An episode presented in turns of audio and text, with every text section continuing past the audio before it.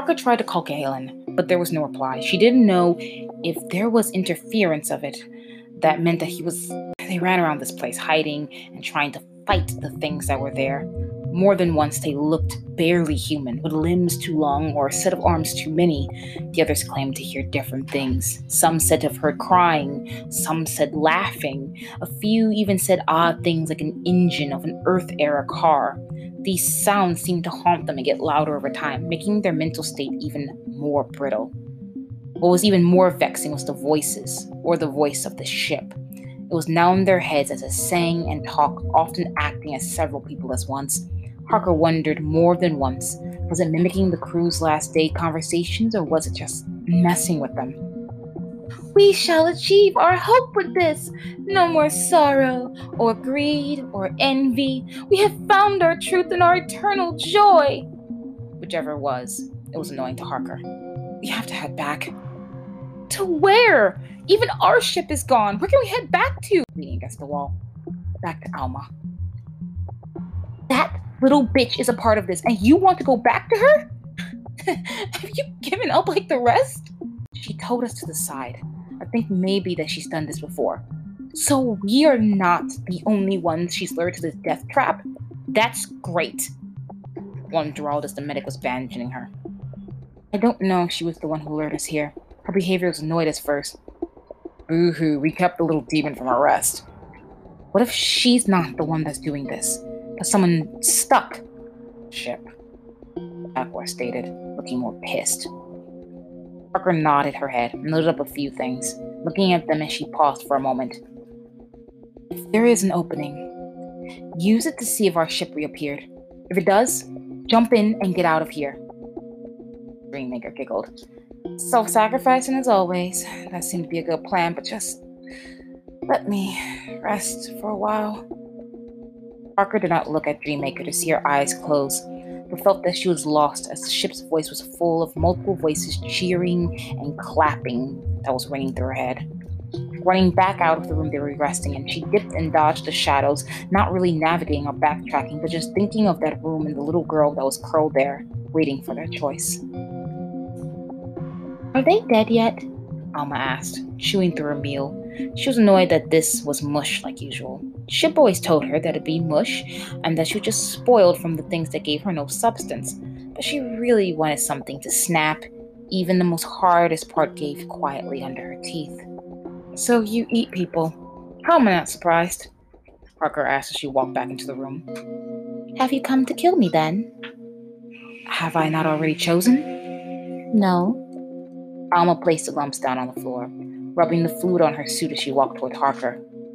What do you hope for? Harker seemed to stare at her, as if the question tossed her back into a memory. The truth. I want the truth, Harker muttered.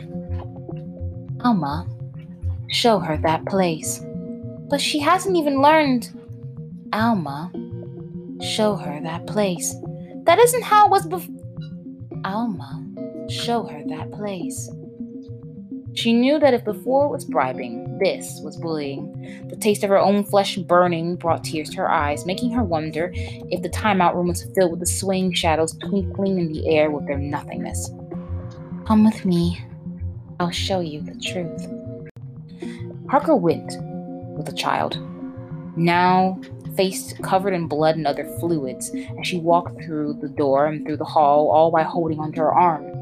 Looking, she saw that the parts of the child's skin could be seen through part of the outfit that was torn, the flesh seeming visibly breathing through several holes that dotted down near her side. The rest of her seemed to be mechanical. Her spine seemed to be wires wrapped around glassed over bones. Harker did not know what happened to this child, but she was sure that this was because of Project Stargaze.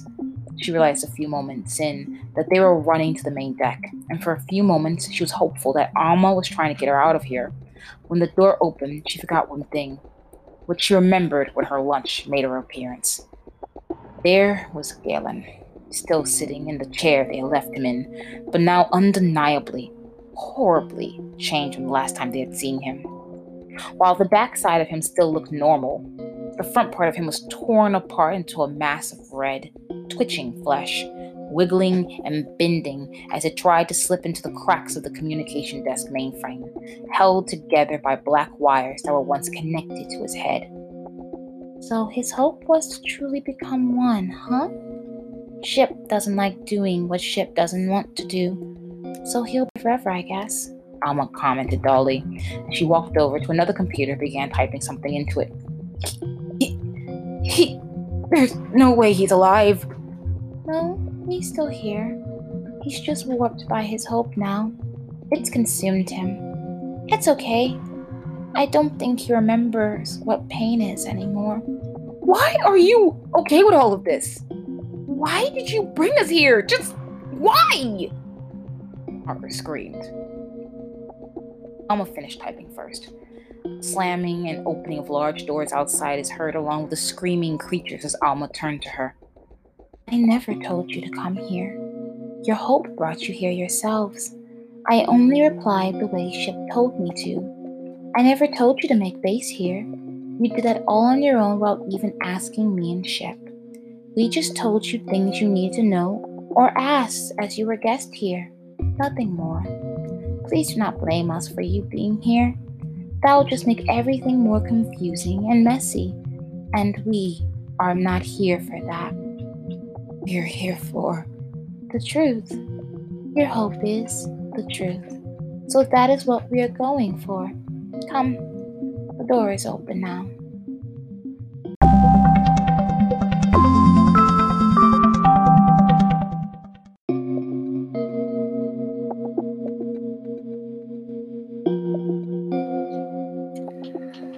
Another door was open then, one that slid out from the wall. Parker looked as Alma did not emote, as she wondered if there was any time this child behaved like a normal child, or was she always this thing that was attached to the ship?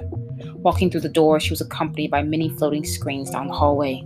A few days ago, this would have been a discovery of a lifetime, but now, looking at them all as they flashed scenes of her and her crew, along with other unknown souls, all she felt was growing dread and disgust along with an urge to get this over with. Finally, at where they were supposed to be, Parker felt the urge to throw up again.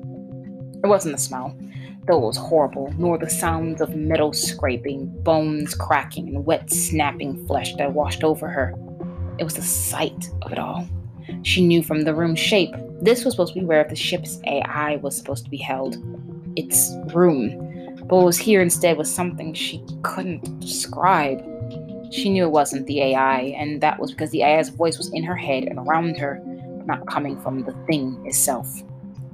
What is this? Where does hope come from? Where do we think we can wish for such things? How do we make our hope possible if it's proven impossible? Walking to the thing as if she was repeating something she'd heard a long time ago. Alma?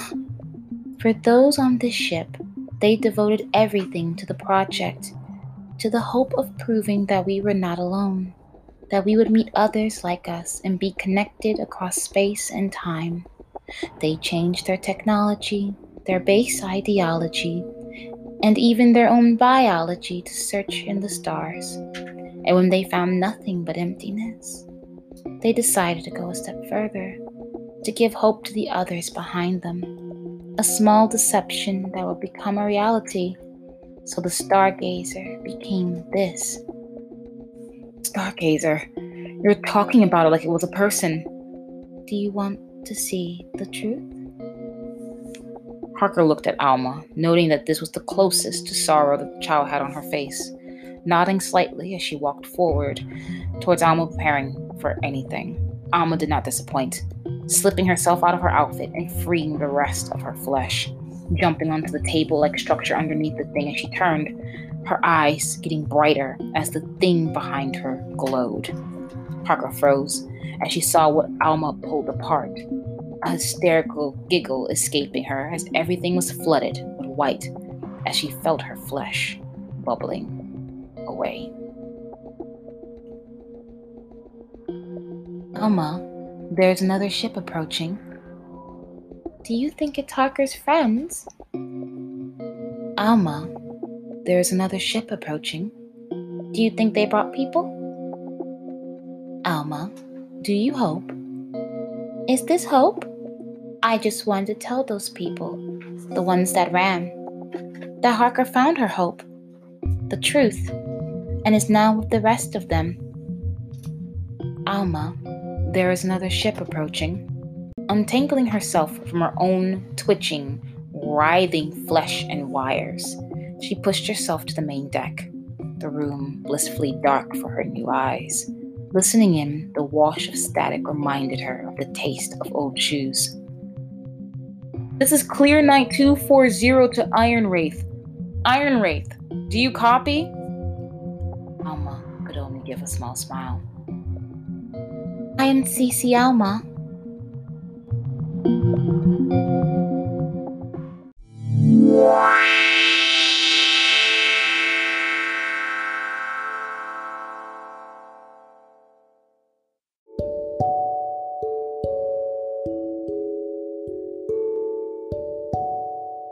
I would like to thank you for taking time out of your day to listen to one another of the stories of the Deluminate archives.